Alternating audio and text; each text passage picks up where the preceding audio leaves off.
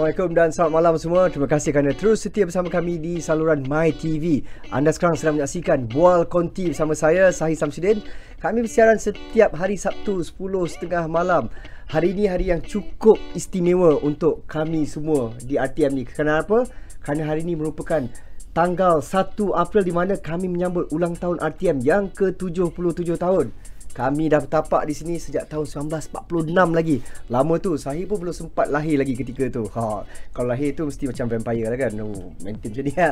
Baik, bersama saya hari ini ada dua orang tetamu yang cukup istimewa. Dua orang yang pernah berkhidmat di RTM. Seorang bekas penyampai bekas penyampai berita uh, Jamilah Wadan dan seorang lagi Pesat, Presiden Persatuan Veteran Radio Television Malaysia PVRTM Puan Zuhara Gani Muhammad Batusha. Baik, apa khabar Puan? Apa khabar? Khabar baik Sahih. Assalamualaikum. Baik, terima kasih kerana sudi datang. Okey, tadi sempat kita sembang jadi saya rasa lebih mesra kalau saya panggil Kak Lola dan yes. Mila. Yes. Uh, silakan, silakan. Okey, baik Kak Lola. Sebab Kak Lola Presiden Persatuan uh, Veteran di RTM, mungkin saya ajukan soalan yang pertama uh, buat Kak Lola.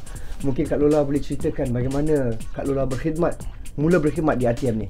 Saya mula di RTM ni tahun 76 selepas graduate daripada UiTM Mescom Broadcasting uh, kira saya the first batch of broadcasting students lah di UiTM and I think the first batch of official broadcasting students in Malaysia pun wow. yeah because I think sebelum tu universiti lain tak ada dia lagi. cuma ada macam general punya apa daripada bahasa lah general English yang masuk kerja di sini kan tapi kalau betul-betul uh, broadcaster memang UiTM so we were the first batch lah kira. masa tu so, kira institute lagi kan uh, ah, masa yes uh, institute, institute lagi institute teknologi Mara lagi. Institut Teknologi Mara lagi. And lepas tu baru kita orang fight untuk dapatkan degree status. Uh, tu yang lepas tu yang sekarang budak UiTM dia orang uh, untunglah kita Untung dah fight for them dulu kan. Uh, so saya mula kerja start dengan uh, datang praktikal di sini. Lepas tu dah berkawan dengan bosses di sini. Lepas tu kerja terus di sini. Tapi masa tu job opportunity memang banyak. Jadi boleh menawar lagi dengan orang RTM. Boleh menawar? Masa tu Oh, masa okay. tu minta kerja masa tu tak ada permanent job lagi. So kita orang kerja as part timers so uh, arwah Aziz Wok dia kata okay boleh start 1 Julai. Alah Cik Aziz boleh tak kalau nak start 15 Julai? Boleh bagi ni. Eh kenapa? Dia buat macam tu. Tak ada nak pergi holiday dulu sekejap. Oh. Lepas tu baru masih baru habis exam kan baru habis exam. So nak start dulu baru ni. So dia pun hmm ngada-ngada budak-budak ni. Dia buat macam tu kat tapi kita okay because that is Aziz Wok. A very flamboyant very um, uh, dengan bow tie dia selalu kira kan so dulu bosses semua smartly dressed my office apa semua kan. So kita pun macam takut lah juga dengan dia. Tapi dalam takut-takut tu uh, kamcing juga dengan dia orang kira kan so that's how we started. Started sebagai seorang penolong penerbit dekat bahagian drama TV lepas banyak tahun lepas tu tak ada orang nak masuk bahagian drama. Because dia orang kata macam bahagian drama tu tempat yang susah. And always tak ada di rumah. Pasal kita always Oh, on shooting. location shooting. Maksudnya Kak Lola pun pergi ke lokasi pengemaran Yes, jugalah. yes, Masa yes. tu filem ke drama masa buat masa tu? Uh, masa tu kita buat drama. Uh, kita tapi masa saya mula-mula masuk tu saya jadi penolong penerbit kepada Cik Aziz Abbas. Uh, masa tu dia tengah buat Dayang Suhana uh, filem untuk TV uh, untuk di Pawagam lah tapi kita shoot on 16mm masa tu kira. Jadi uh, terus buat kerja tu dah kira. Jadi kita like macam thrown into the job lah kira. Tapi lepas tu kita lebih kepada drama pasal kita uh, masa tu mana ada swasta lagi. So Betul. memang RTM lah yang produce drama. Kita ada drama minggu ini, drama The Siri, macam-macam kita buat. Jadi macam kita orang tak bernafas dulu. Lepas satu job, satu drama belum habis label editing apa semua, dah tengok skrip untuk the next drama dah. So memang continuous lah kira. Jadi masa tu uh, kita orang ada tiga je AP masa tu. So kita ada dramai penerbit, all the otai-otai and memang I learn a lot from them kira. Uh, macam arwah Dola Zainul, uh, arwah Rusli Jalil, arwah Zainuddin Nurdin. Uh, tu semua kira saya punya bosses lah. Bosses, And saya banyak belajar daripada diorang. Pasal apa? Saya ni jenis yang suka bertanya dan diorang ni kalau tak bertanya diorang tak cakap. I, I think now pun all the penerbit di RTM ni kalau students yang datang praktikal kalau tak bertanya diorang tak, tak tak ada masa nak bercakap pun nak explain because Betul. you all are busy with your work kan. Betul. So uh, saya selalu nasihat juga saya punya students bila saya ada mengajar lepas pencen. Saya kata kalau pergi ke stesen mana-mana pun, kalau nak tahu lebih dalam soal kerja di situ, bertanya. Kalau tak bertanya, penerbit got no time to entertain you. Betul. Ah, so Malu bertanya sesat jalan. Ah, yeah. So di situlah saya belajar kenal dengan cameraman. Dulu RTM ni macam very family oriented. Uh, ramah with each other. We know practically everybody dalam RTM. Tapi mungkin masa tu ramai pun ramai juga. Tapi mungkin cara kita bekerja dulu bukan macam sekarang. Sekarang ni with technology, Betul. kita kerja sendiri-sendiri. Macam editing kan for example kalau nak Yes. share lah. uh, Boleh boleh boleh. dulu. Editing. itu yang kami nak dengar ni Kak Ah, Lola. Editing dulu ah, Sekarang Semua seorang-seorang editor buat seorang macam Dulu kalau buat editing Kita ada satu bilik VTR Kita panggil So penuh dengan VTR machine situ So all the VT, all the VTR editors ada dalam bilik tu Jadi every time kita nak edit Penerbit ak- akan datang termasuk dengan SA. SA akan jaga quality sheet apa semua tu kan. Jadi bila nak nak edit tu kita duduk together dengan editor. So kita bersembang lah sambil nak tunggu tape tukar ke ataupun dia tengah duk edit ke kita boleh berkawan dengan yang lain. So I think that's where the kemesraan tu ada. Betul. Because sekarang ni you work alone in your small cubicle and you don't mix with orang lain. Ha, kalau Oh. dulu satu bilik tu is our kawan kira. Lepas tu kadang-kadang dapat satu machine VTR di sini, the playback machine is the other corner of the room. So kita kadang-kadang terpaksa tolong editor. Dia jaga sini, kita pergi roll tape yang dekat sana. So jerit lah. Renyah juga uh, nak edit zaman Ah, dahulu ya, dengan susah tu. The editor will will call, okay, 10 times. eh. Yang kita pun takut tersalah lambat terus kan. So bila dia shout, kita pun okay shout juga and then kita roll. So jadi macam riuh dalam bilik tu. So itu yang I rasa kemesraan tu di situ. Tak macam sekarang. Sekarang saya tengok main kat RTM semua macam semua dalam bilik masing-masing duduk dekat kubikel masing-masing Betul, macam tak yang- pandang kiri kanan. betul. Dulu kita orang tak. Kita selalu pandang kiri kanan. And selalu high sana, high sini kira kan. So I think that's where the kemesraan orang dulu, uh, kita enjoy kerja is because of that. Because we have a bonding with all our colleagues masa tu kira. Betul macam bagi Sahih pula sebab Sahih dah mula bertapak di RTM ni alhamdulillah sejak tahun 2018 tapi macam budaya untuk bersembang tu masih ada tapi cuma inisiatif individu. Kak Lola. Jadi mereka kita masih usaha juga sebab kadang-kadang it's a teamwork juga. Kita kena jumpa orang tu nak buat VO jumpa orang ni buat VE macam-macam juga.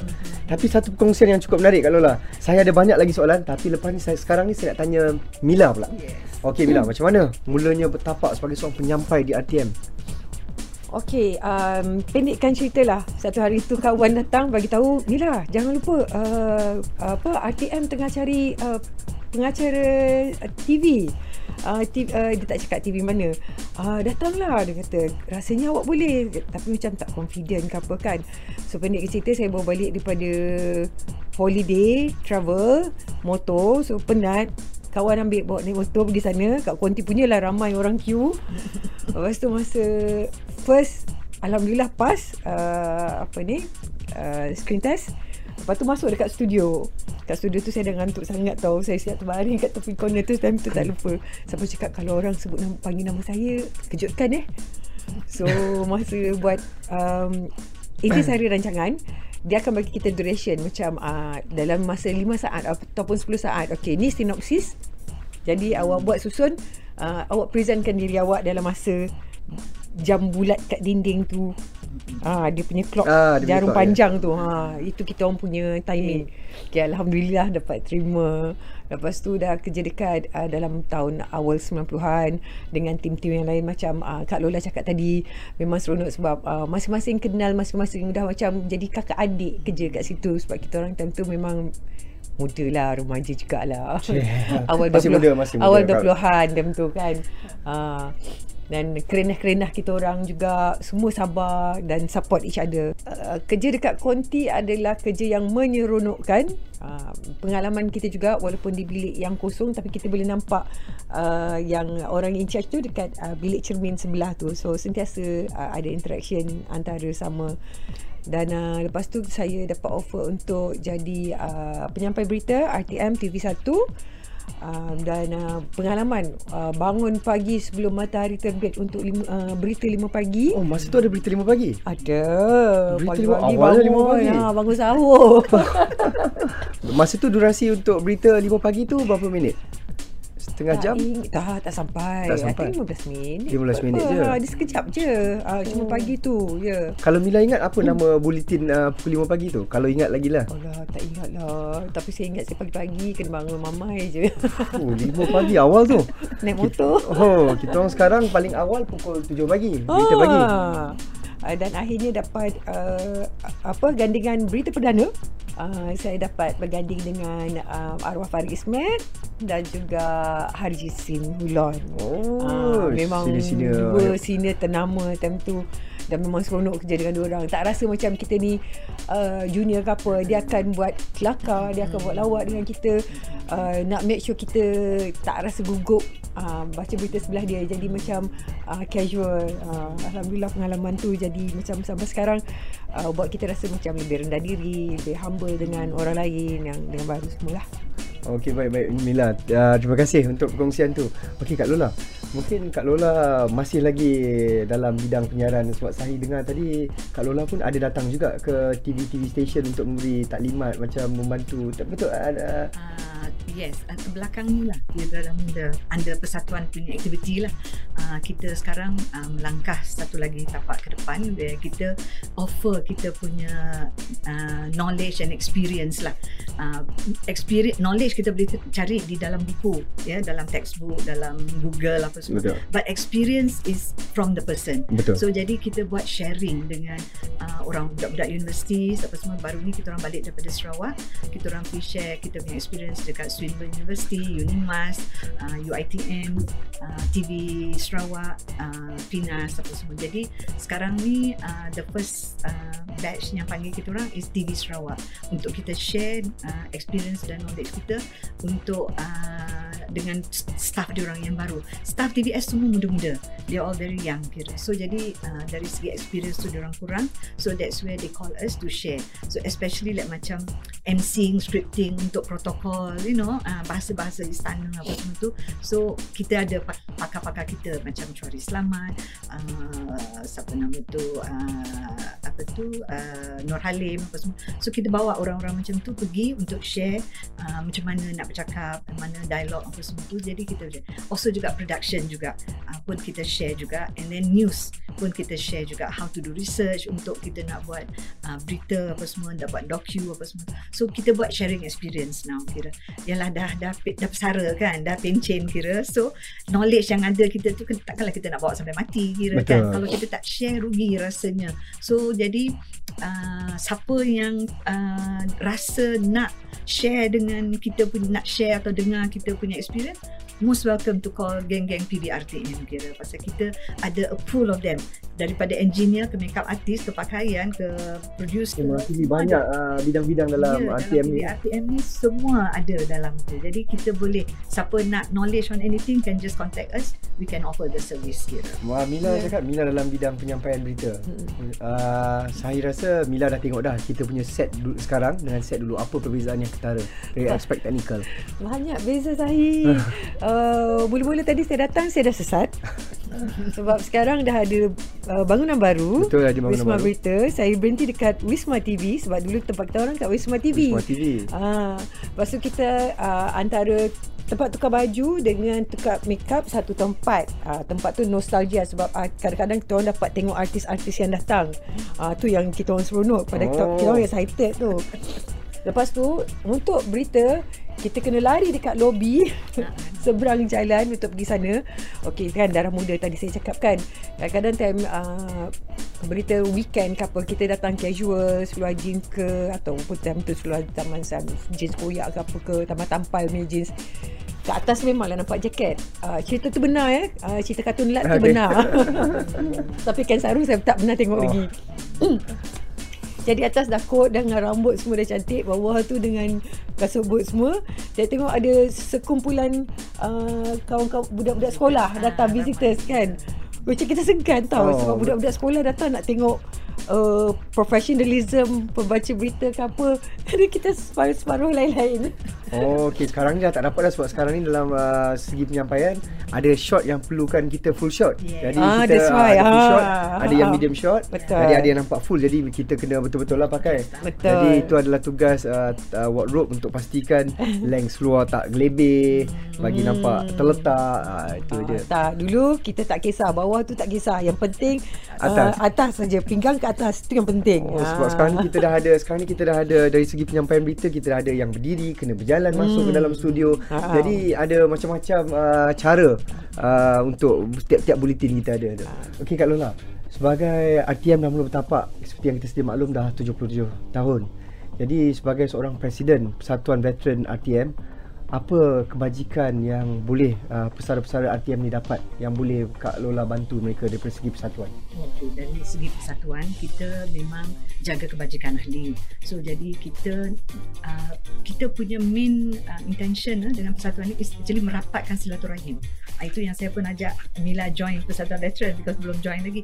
Pasal di di persatuan ni kita boleh berkenal dengan kawan-kawan lagi. Kita maintain kita punya persahabatan kira. Walaupun dah dah pencen tapi kita masih berurusan. Kita ada WhatsApp group kita ada Facebook apa semua. Jadi and kita tak lupa wish birthday ahli apa semua. Dan kita juga inform juga melalui kita punya social media. Walaupun kita orang ni dah veteran tapi kita orang okey jugalah soal social media ni Oh. kira. Oh.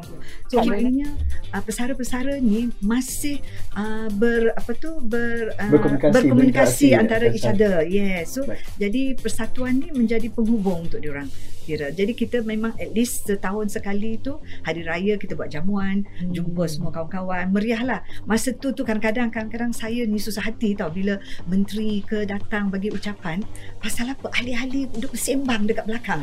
So kita ni duduk shh, shh, tone down, tone down. Tak, dia buat cakap. dia nak jumpa kawan-kawan dia kan.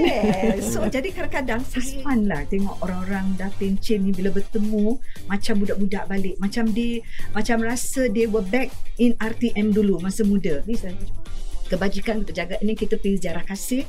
Kita bawa kepada siapa yang memerlukan bantuan. Pasal kita kan ramai ahli kita yang part time full time uh, contract officers. So diorang tak ada pension.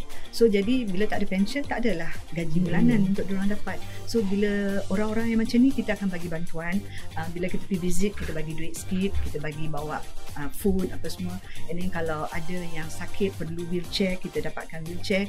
And then kita orang punya our royal uh, patron uh, Tengku Permaisuri Selangor Hmm. Permaisuri Nasikin who's also our news reader dulu kan so dia pun berbesar hati bagi uh, donate kat kita uh, wheelchair lah walking stick lah untuk kita distribute kepada ahli-ahli Baik. kita uh, jadi benda-benda macam ni lah yang kita buat Kerana kerana orang lama macam ni lah yang RTM ni masih lagi bertapak pada uh, tahun 2023 ni. Yes, so apa kerana orang-orang lama ni yang masih kekal bersemangat dan kita juga menyampaikan info yang sahih kan. Right. RTM mungkin 77 tahun dan orang kata ala RTM dah tua dah. Sorry, wrong. Yang bekerja sekarang dah generasi after generasi after Betul. generasi. Sekarang ni yang saya tengok macam sahih orang muda. So maknanya RTM is not old yet. It's just the age. But orang yang bekerja dalam RTM semua muda-muda. Terima kasih, terima kasih Kak Lola. Ha. So we trust the youngsters to take care of RTM InsyaAllah, for the next insyaAllah. 77 years. InsyaAllah.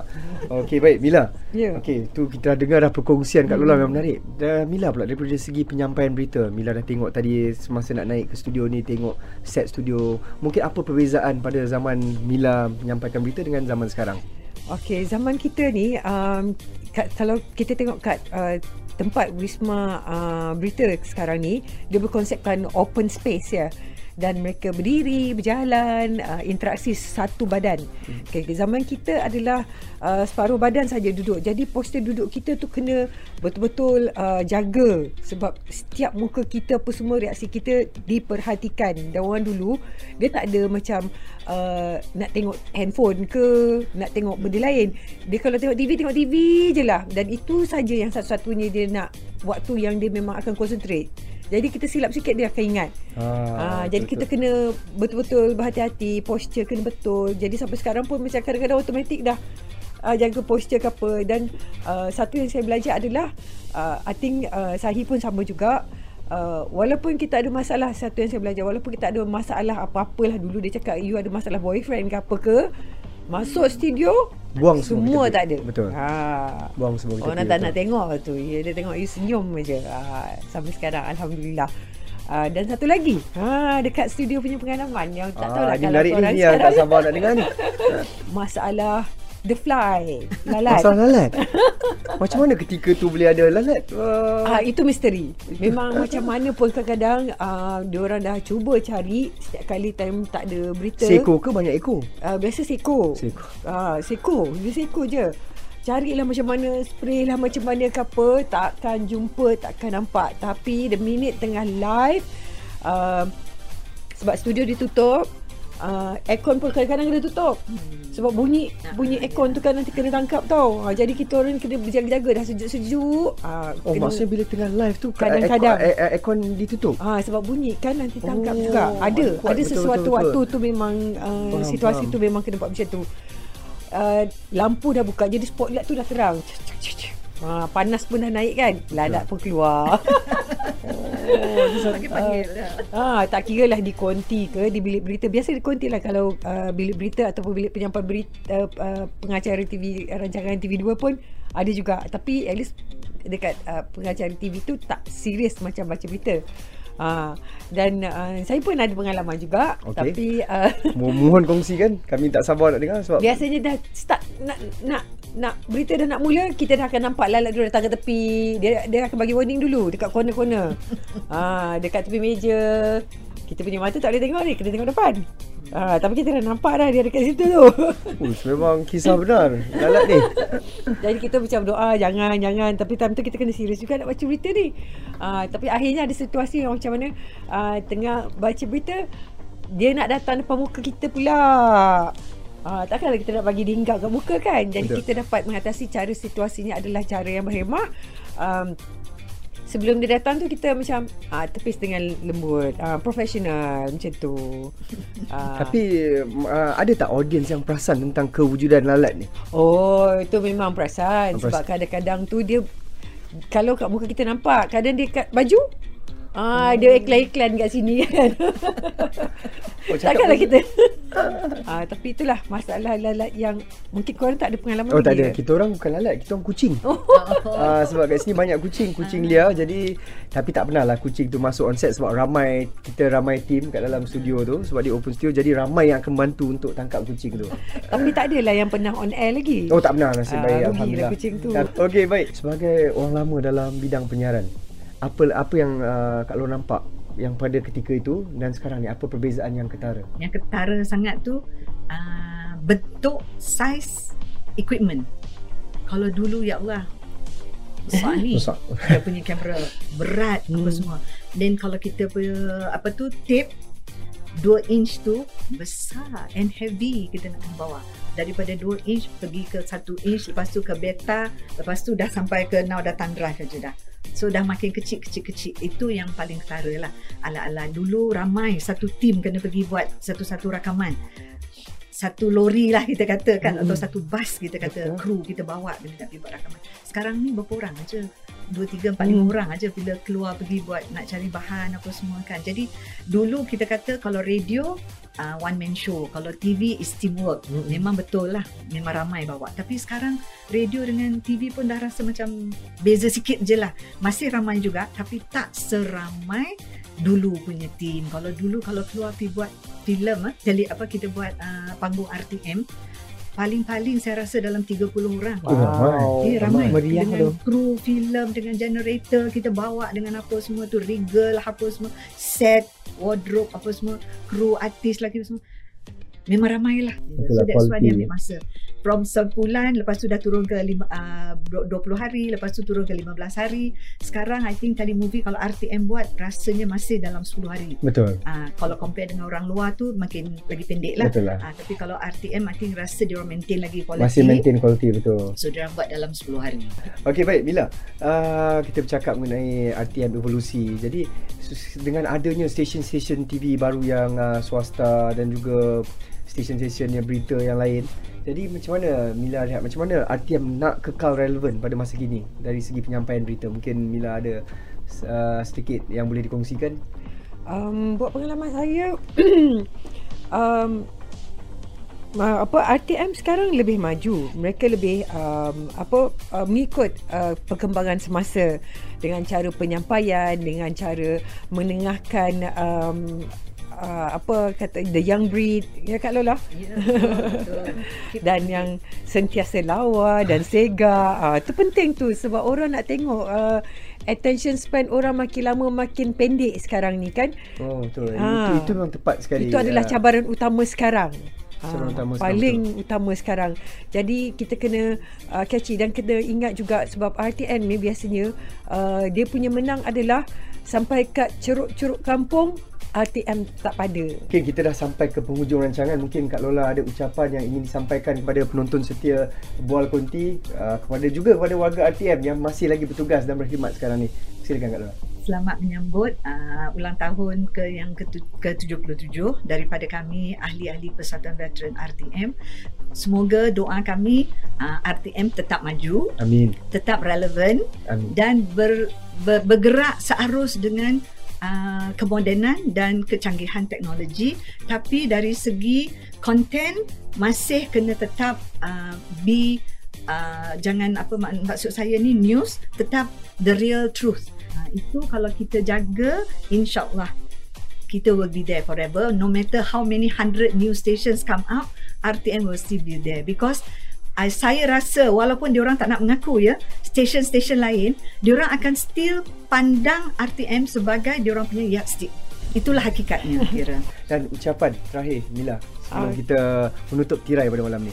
Terima kasih. Saya punya adalah pendek dan juga ringkas. Terima kasih banyak-banyak RTM kerana memberi kepercayaan saya pada waktu itu untuk jadi penyampai berita dan intisari rancangan. Saya sangat tuan budi dan saya suka sangat keluarga-keluarga saya di RTM sini. Daripada Pak Gad, daripada semuanya dekat kantin, dekat VT, semualah.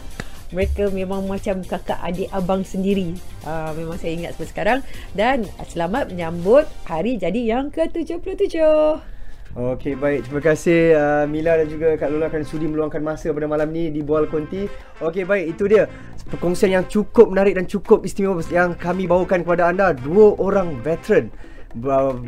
Masih kalau lihat tak nampak macam veteran pun masih orang muda lagi. Baik, sehingga kita berjumpa lagi pada episod yang akan datang. Assalamualaikum dan salam Malaysia Melati.